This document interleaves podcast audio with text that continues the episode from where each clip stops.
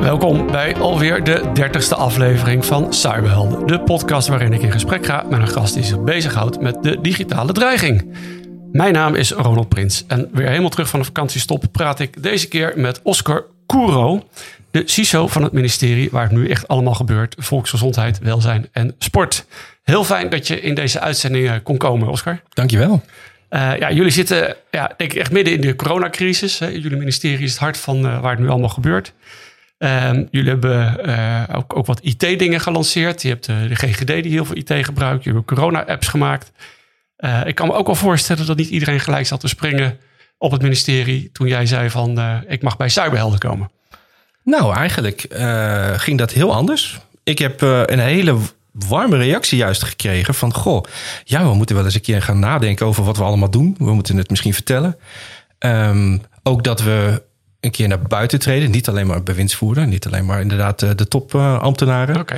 En maar juist ook een keer de experts aan het woord. Van ja, laten we eens een keer thematisch inderdaad vertellen wat we allemaal doen. Ja. En dat komt steeds vaker voor. En ja, dus dit is een begin van misschien iets leuks. Nou, heel mooi. Ja, we gaan straks wat dieper in over de VWS-wereld. Ik wil nu eerst een beetje hebben over KPN. Hmm, Eh, want daar heb je, ja, dat zeker. Daar heb je de afgelopen jaren gezeten. Eh, ook als CISO of een soort vergelijkbare rol. Nou, ik zat inderdaad in het CISO-team. Daar merk je wel dat de wereld echt totaal anders is. Dus eh, het team bestond daar ergens tussen de... Nou, ik ben binnengekomen toen het nog eh 20 mensen was. Ja. Dat heb ik zien doorgroeien naar 100 en daar nu weer afschalen naar 70. Dus ja, in de acht, acht jaar wel heel veel mee mogen maken, ja. Ja, nou, KPN is ook een IT-bedrijf, dus dat je er iets meer CISO's omheen hebt. Of mensen in een CISO-team is misschien niet zo gek ten opzichte van het ministerie. Want met hoeveel zitten jullie daar dan? Eh, ministerie, nou, dat is wel heel raar eigenlijk, omdat het zo anders is. En je hebt een CIO-office en daarin heb je dan één eh, concern CISO. Ja. Maar eh, mijn team nu bestaat uit de CISO's van bijvoorbeeld het kerndepartement, maar ook van het RIVM en diverse andere organisaties die onder het ministerie vallen. Dat Ja. is nu mijn wereld. Ja. Vroeger was dat wel anders. Vroeger hadden we vier teams: het Blue Team, het Red Team. eh, het eh, beleidsteam, hè, dat heette dan ook weer eh, CISO Office, lekker verwarrd. Ehm, en het eh, DevOps team. En daar ontwikkelden we zaken. Aan de andere kant schreven we het beleid. Het Red Team dat eh, gaat dus pentesten, maar ook eh, Red Team activiteiten doen. En het Blue Team is eh, voor de verdediging op allerlei eh, fronten en threat intel. Ja, het is wel mooi dat al die eh, disciplines dan ook vlak bij elkaar zitten. Hè? En heel, Ja. redelijk- van redelijk technisch tot heel strategisch. En, eh, Klopt, ja. En ook in huis. Dat was ook een, eh, ook een strategische keuze. In het begin al, van eigen capaciteiten. Zelf de kennis in huis houden. Zelf weten wat er allemaal inderdaad gebeurt en hoe je dat moet doen. Dus ja, ik heb me bezig gehouden eigenlijk de eerste tien maanden toen bij KPN als red teamer. Maar mijn, van mijn hobby mijn werk maken, dat werd hem niet helemaal. Dus ik ben het beleid gaan schrijven. Nou, Ah. Van super technisch. was dat ook omdat je dacht van er is weinig op papier, laat ik dat maar eens gaan doen dan? nou ja, ik had tien jaar ervaring daar weer voor bij het eh, het Nationaal Subatomair Fysica Laboratorium bij NICHEF. Ja. Eh, daar werkte ik dan met PKI-systemen eh, op een wereldschaal. Dus ik had wel wat ervaring in de cryptografiehoek en hoe dat nou exact werkte.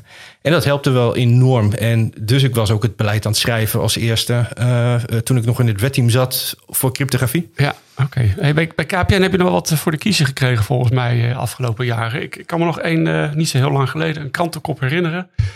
Letterlijk was dat eh, Huawei kon alle gesprekken van mobiele KPN-klanten afluisteren, inclusief die van de premier. Waarom die bijzin er bij staat, nou ja. Maar goed, dat, was dat in de tijd dat jij daar zat? Eh, zeker in de. en Nou, wacht even. Het, het artikel gaat over iets wat voor mijn tijd is geweest. Ja. Eh, dus ik ben daar niet bij geweest. Eh, ik heb wel inderdaad veel van de systemen gezien. Ik heb ze ook veel zien veranderen. Ik heb ook hele systemen zien, ver- ja, eigenlijk gewoon verwijderd worden. En dan weer uiteindelijk een nieuwe generatie systemen zien worden neergezet met Maar- nieuwe architectuur. Maar is er ook een soort andere gedachte gekomen van eerst als telco van nou ja, wij, wij ehm, halen allemaal apparatuur naar binnen van leveranciers, laat die het ook maar beheren, dat zal allemaal wel. En, en dat ze toch wat strenger geworden zijn in de loop der tijd van ja, wat kunnen ze nou eigenlijk precies op die systemen? Nee, je merkt inderdaad dat er een hele andere tijd is geweest. Hè? Ik bedoel, dit, eh, bij telecom moet je vooral denken aan hele lange termijnen. Zo'n termijn als een, eh, zo'n hele generatie, hè? een 2G, 3G, 4G, 5G netwerk. Dat, dat, daar gaan vele jaren overheen voordat je hem hebt neergezet en gebouwd. Gaan vele jaren exploitatie overheen voordat je naar bijvoorbeeld een 6G gaat. Dat wordt nu ontwikkeld, wordt nu bedacht. Maar dat duurt aardig wat jaartjes voordat je dat inderdaad hebt staan. Mhm. Nou, dan merk je inderdaad wel dat het echt wel flink veel tijd kan, overheen kan gaan over van goh, wat voor leveranciers heb je nu uiteindelijk? Wat betekent dat dan? Uh, wat voor relatie heb je met elkaar? Wat voor politieke veranderingen zijn er? En als we even teruggaan in de tijd, ja, dan was er gewoon een hele andere politieke lading over hetzelfde land. Want Ja. toen was het het land van kansen. Ja, en, en- maar dat heeft dus ook wel wat betekend in de loop der tijd. Dat KPN veel meer naar zichzelf heeft toegetrokken om beheer te doen. In plaats van dat dat uitbesteed werd. Nou, dat was altijd wel een beetje een wisselwerking. Dus de ene afdeling die kon dus inderdaad stukken inderdaad wel wat, eh, wat makkelijker eh, uitbesteden. Omdat het gewoon echt slimmer was om dat op die manier te doen. En daar kon je goede afspraken over maken met de leverancier. Ja. In een andere situatie, dan zie je dat je wel voldoende controle bij jezelf moet houden. Dus heb je nog wel, in, maakt niet uit welke leverancier het is, of het nou een Nokia of een Ericsson is. Eh, heb je inderdaad wel de controle wel voldoende bij jezelf en kun je dat bewijsbaar maken? Nou, ik denk dat dat eigenlijk een sterkere vraag is inderdaad. Over wie heb je inderdaad in huis, dat is één ding. Maar aan de ene kant gaan je risico's misschien omhoog. Maar ja, dan moet je inderdaad wel wat op compenseren. Ja, dus je zou kunnen zeggen, nou prima dat een externe partij beheerszaken doet. Maar ik zorg weer dat mijn interne mensen een beetje over de schouder meekijken om te zien wat doen ze nou precies. Nou ja, je zegt een beetje, maar dat is best streng geweest. Ja, Eh, dus dat is inderdaad echt van, goh, welke accounts zijn er? Hoe gaat het? eh, welke flows van netwerken? Dat gaat heel pieterpeuterig wat dat betreft. Dus Ja, eh, ja. firewall rule voor firewall rule eh, gaat door een soort eh, commissie heen. Ja, commissie is een groot woord, maar dat wordt in ieder geval wel geballoteerd door alle security officers en alle lagen en alle processen die je daarvoor hebt opgeworpen. ja en in, dit artikel werd gesuggereerd hè, dat, dat die uh, mensen zelfs in staat waren om ook bijvoorbeeld nou ja, gesprekken van wie ze willen. In het, het voorbeeld van de premier wordt genoemd. om, om die af te luisteren. Ehm, zou dat nu naar boven komen als dat zou gebeuren?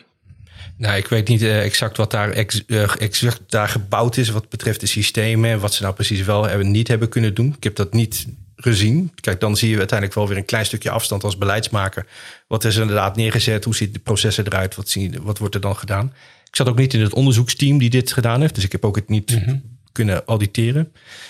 Ja, dus wat dat betreft is het voor mij een beetje koffiedik kijken van wat hier nou echt gebeurd is. Maar ja, ik denk dat er, weer, dat er toch iets anders in elkaar zat. Ja. Nou, nou ben jij gelukkig iemand die ook heel erg technisch is. En, ehm, en dus ook wel weet dat achterdeurtjes, dat, je die, eh, dat ze bestaan. Dat je die kan maken. Dat je die ook zo kan maken. Zeker ook eh, als je een beetje goede crypto gebruikt. Dat ze echt helemaal weglekken die data in, in alles wat jij voorbij ziet komen. Ik heb wat mooie voorbeelden gezien inmiddels, ja. ja. Ja, bij KPN ook.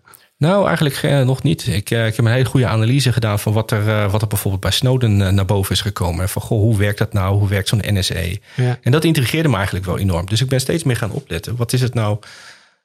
Wat, wat doen ze? Waarom doen ze dit op die manier? Wat, wat, zijn, hun, wat zijn de doelen van een inlicht, inlichtingendienst? Hoe gaan ze nou te werk?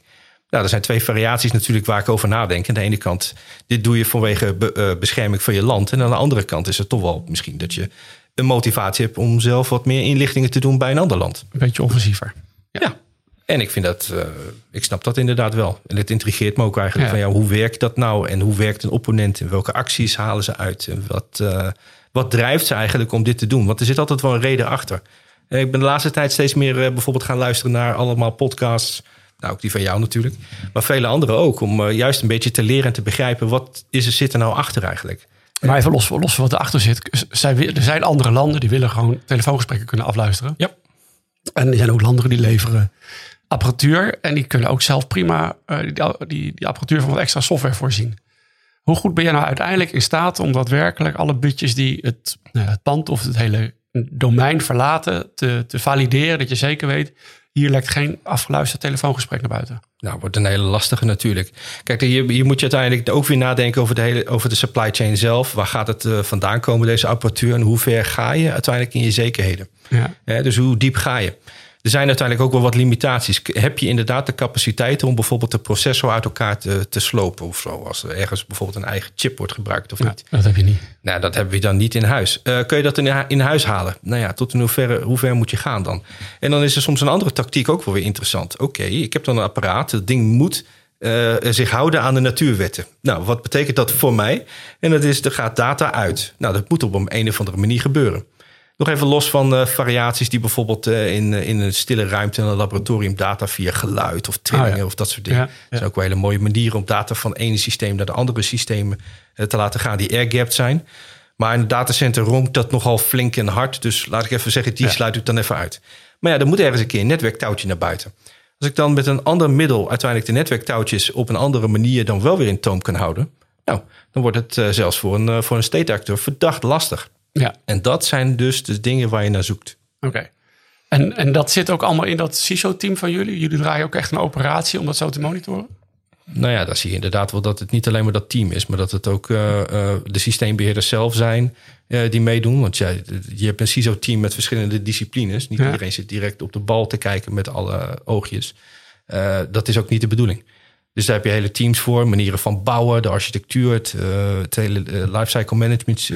eh, En, dan zit continu ook die gedachte erin van... eh, ja, we, we moeten ook de leveranciers niet te veel vertrouwen op een blauw oog. Nou ja, uiteraard. Want, Ja. maar dat geldt eigenlijk niet alleen maar voor, voor een leverancier met een rood logo. Dat geldt ook voor de leveranciers met een blauw of lichtblauwe logo. Dat, dat maakt eigenlijk niet zoveel uit. Nee, oké. Ik vind dat je moet je voor iedereen doen. Want zo, westerse diensten breken wel eens in, in een bij een telco. Hè? Ja, en eh, ook bij die situaties, die zijn ook weer net zo goed een target voor de andere kant. Ja. Dus eh, uiteindelijk maakt het ook niet zoveel uit. Is, de, is, de, is dit degene die uiteindelijk jouw data inderdaad naar buiten kan halen? Mwah, kan. Eh, maar is er inderdaad een andere situatie dat een ander leverancier misschien hetzelfde probleem heeft? Ja. Nou ja, wellicht ook. Dus volgens mij moet je inderdaad je oogjes nooit dicht doen voor de ene of voor de ander. En zeker niet blind staren voor alleen maar één specifieke leverancier. Je moet al de leveranciers inderdaad met diezelfde tactiek en strategie inderdaad uitrusten. Ja, ja oké. Ehm, ja, de, de, de telecomsector heeft ook een eigen ISEC. Hè? En jij bent daar voorzitter van geweest eh, Ja. een tijdje. Dat was een hele spannende tijd. ja. Misschien handig als jij even uitlegt wat een ISEC is voor de luisteraars. In een ISAC eh, eh, deel, je de deel je informatie over bijvoorbeeld onderzoeken die lopen. Cybersecurity onderzoeken blijven continu doorgaan, verbeteringen, eh, zaken waar je aandacht voor kan hebben. Maar dat zijn onderzoeken in de zin van een incident of zo. eh. Nou, dat kan zijn bijvoorbeeld een analyse op een onderzoek, of dat kan een wetenschappelijk onderzoek zijn. Bijvoorbeeld, eh, even, het NCSC doet bijvoorbeeld onderzoeken. Nou, dan krijg je ineens een mogelijkheid om mee te luisteren. hey, welke onderzoeken hebben jullie nou uitgekozen? Waarom hebben jullie die onderzoeken uitgekozen? En kom eens vertellen over de resultaten. Dat kan dan vrijelijk verdeeld worden en gedeeld worden. En is dat dan ook specifiek interessant voor de telecomsector? Ja, daar zit dan vaak een, wel een motivatie in van... god, dit is relevant voor ons. Bijvoorbeeld als er een onderzoek wordt gedaan over supply chain management... ja, dan heeft dat wat meer aandacht... omdat Ja. dat gewoon een item is eh, wat, wat hier speelt...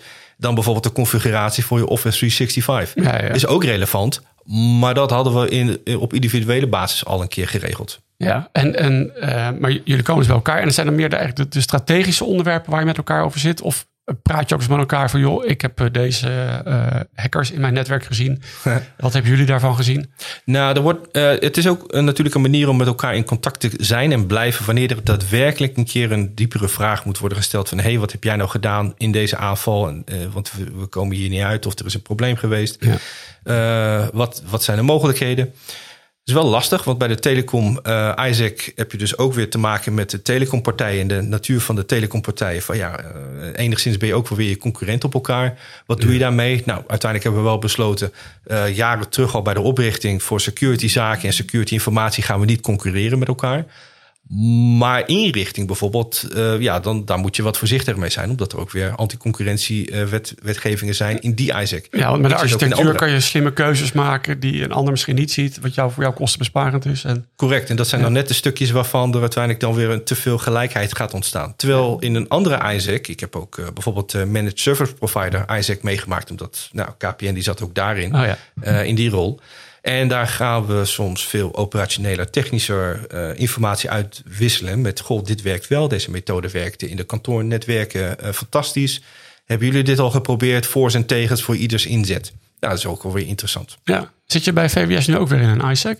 Ik heb inderdaad mij eh, in week 1 ingeschreven in de Rijks-ISAC. Ja, Oh, de Rijks. En wat, wat zit er bij elkaar? Alle departementen? Is van?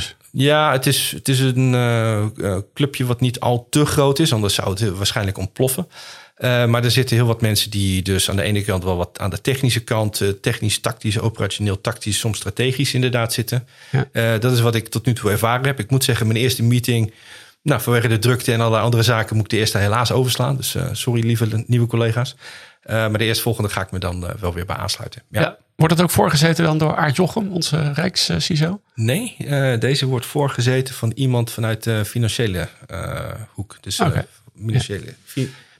ja. Ja, hey, en zitten daar ook wel eens toezichthouders bij? Nog, wat zat ik net te denken over bij die, bij die telecomsector. Zit agentschap Telecom daar ook bij aan tafel? Nee, die niet. En die er zijn wel weer andere sessies. En, die wil je er ook niet bij hebben.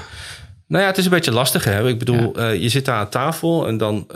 ik, ja, wat er uiteindelijk is, is dat er een aantal eh, mensen van dan wel het NCSC, dan wel een ander departement, die zitten dan daar aan tafel. Die komen dan inderdaad kunnen meeluisteren. eh, of zelf ook wel inderdaad wat inbrengen. Het hele Ja. concept van een ISAC is dat je informatie deelt. En elkaar in ieder geval in staat stelt van, goh, eh, zorg in ieder geval dat je dit weet. Want dan kun je het in je eigen systemen weer kwijt. Ja. En sharing is caring. Hè? Je maakt zelf een mooi bruggetje al. Dat is jouw grote motto. Ik Ja. zie het overal staan. kan je uitleggen wat je ermee bedoelt? Nou ja, het, is, het, is, af en toe een grappig ding. En ik, eh, ik teken hem af en toe met regenboogjes en verzin het maar. Eh, puur om het een beetje luchtig of eh, leuk te houden ook. Maar het is wel een serieuze gedachte. Van, ja, je moet elkaar wel kunnen vertrouwen in een situatie waarvan het ineens heel erg spannend gaat worden. Dus je wordt gehackt. Oké, met welke informatie kan ik nu uiteindelijk de wedstrijd winnen? Ehm, maar ook dat je überhaupt de mensen de, in staat stelt om de juiste informatie te delen. Of dat nou kennis is, informatie over daadwerkelijk een hack en hoe dat nou te voorkomen. Het maakt eigenlijk niet zoveel uit. Maar probeer mensen eh, niet alleen maar data te onthouden en informatie te onthouden, maar probeer het juist te geven. Vertrouw erop dat iemand anders het kan verwerken. En als die het niet snapt, nou, dan moeten we even elkaar weer even zien te leren, bij te leren, bij te, te geven. Dat maakt ook allemaal niet uit.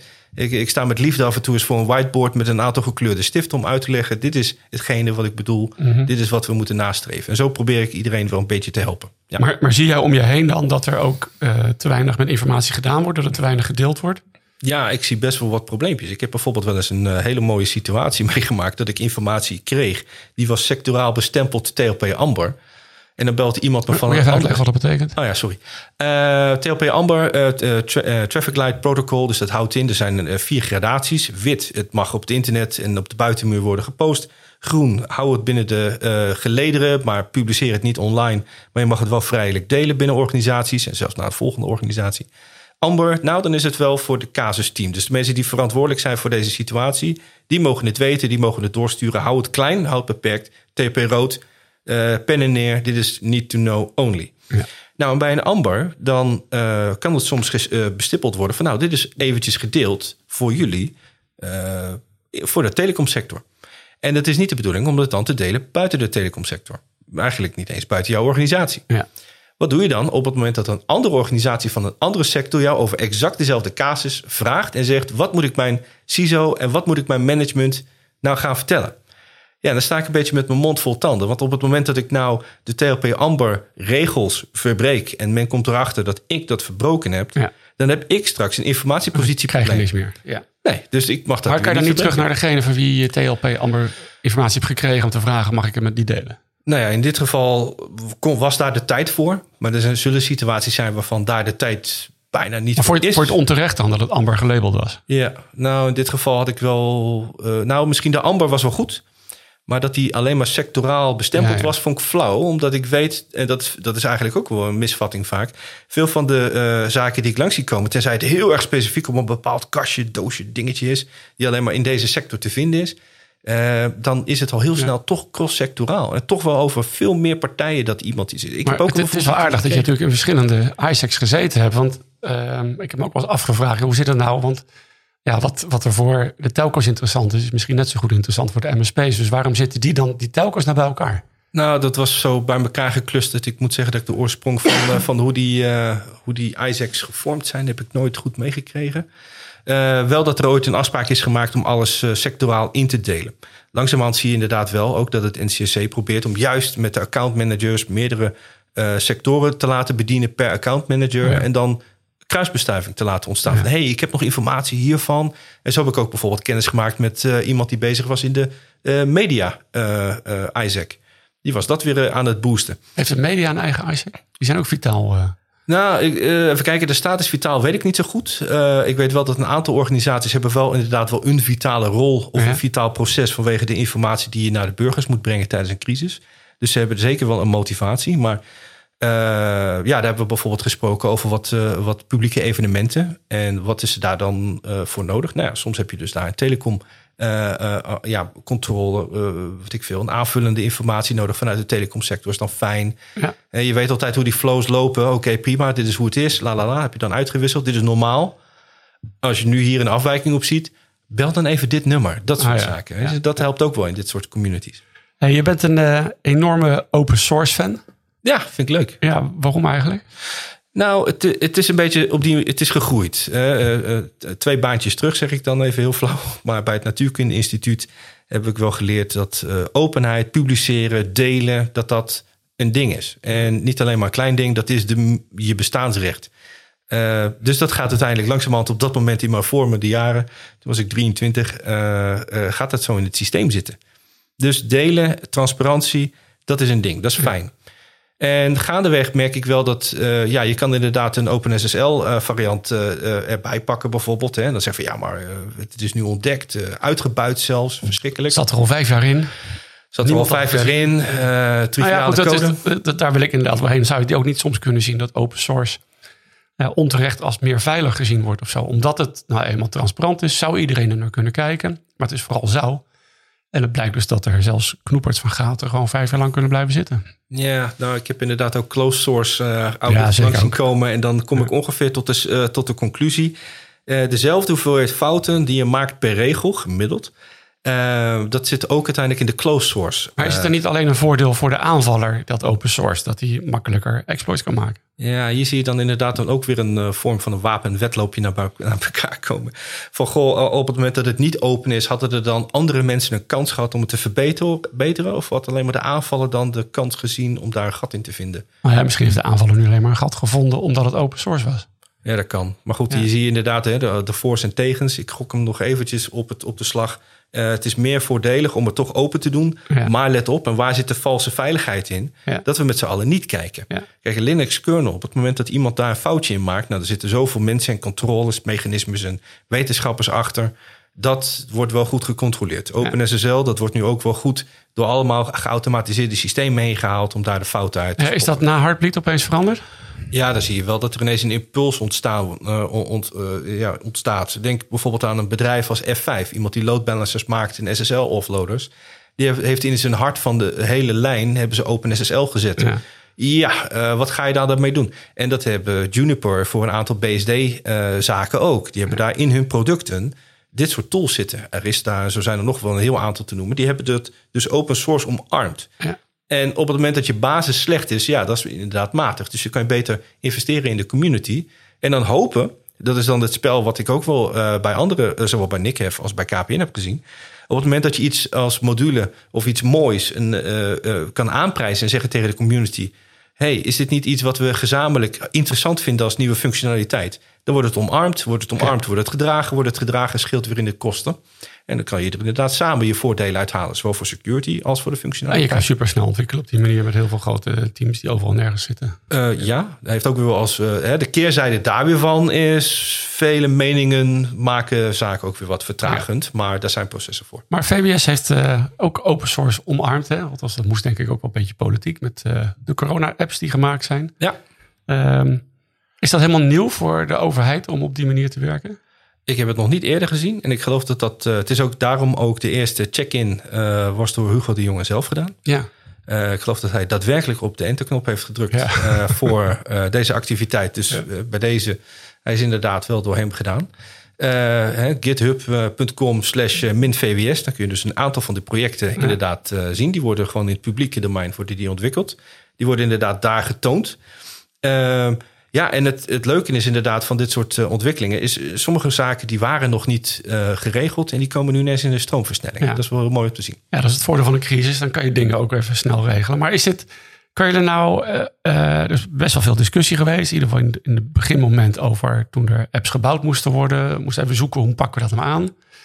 Voor mij is er uiteindelijk een community van nou ja, bekende open source mensen uit Nederland zich gevormd. En die zijn het gaan maken. Ja, die zitten nou ook bij jou allemaal op kantoor?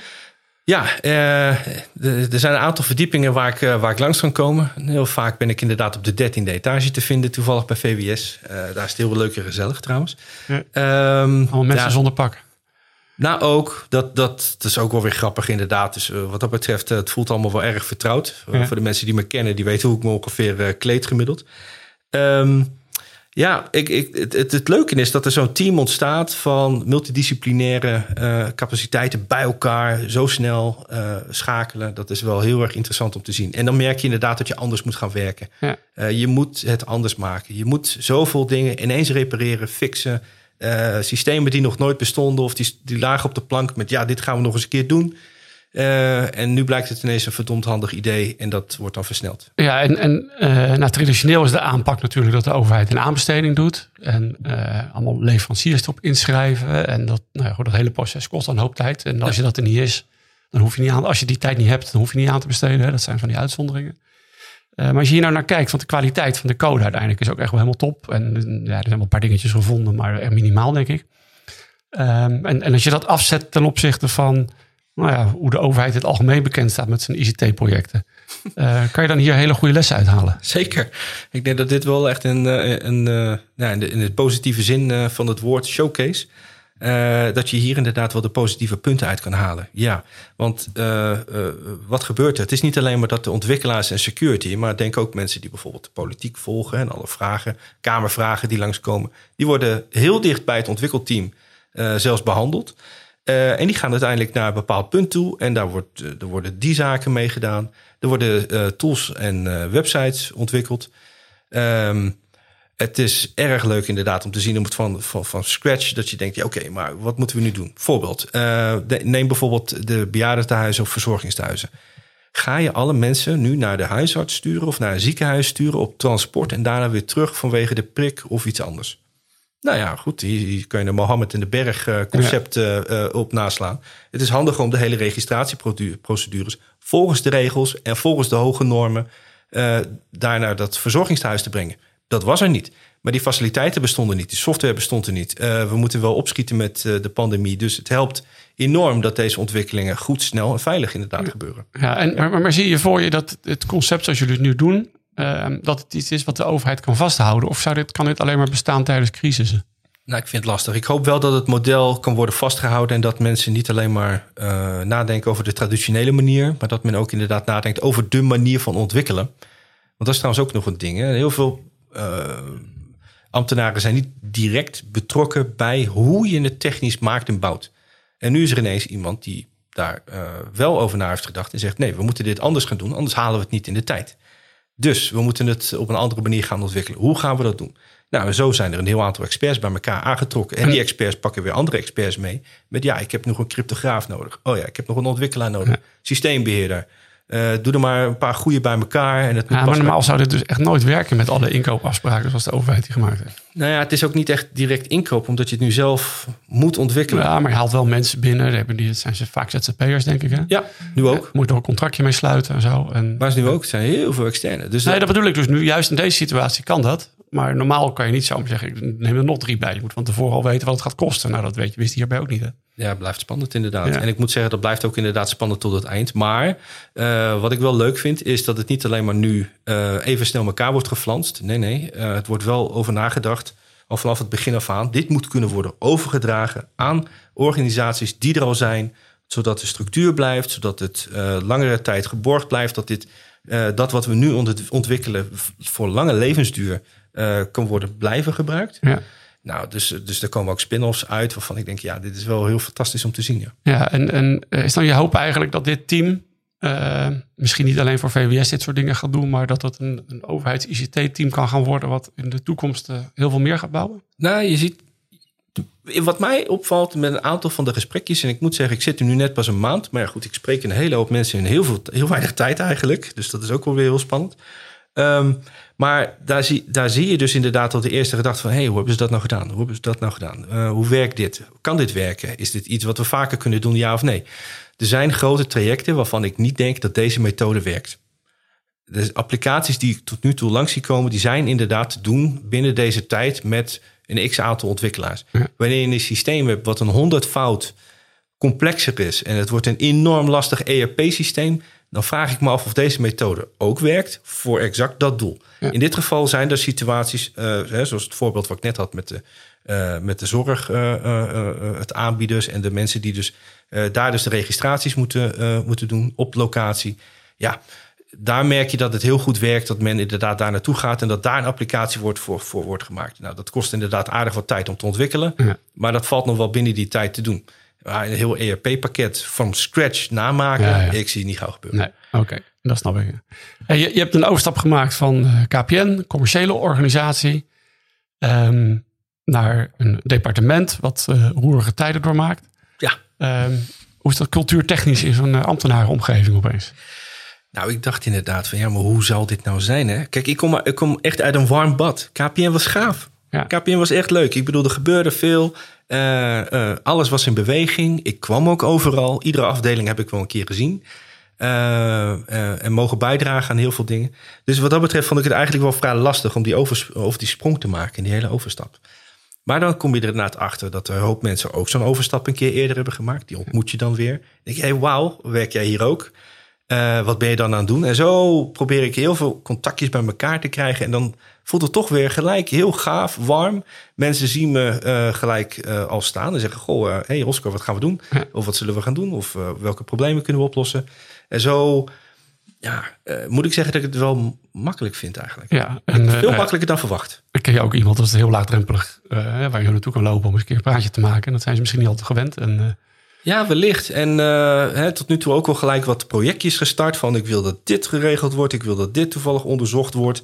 Eh, oh, ik zie hier problemen die uiteindelijk niet naar de en, standaard en die ruimte krijg je allemaal, alles wat jij bedenkt, dat is goed. Tot nu toe wel. Aan wie rapporteer je?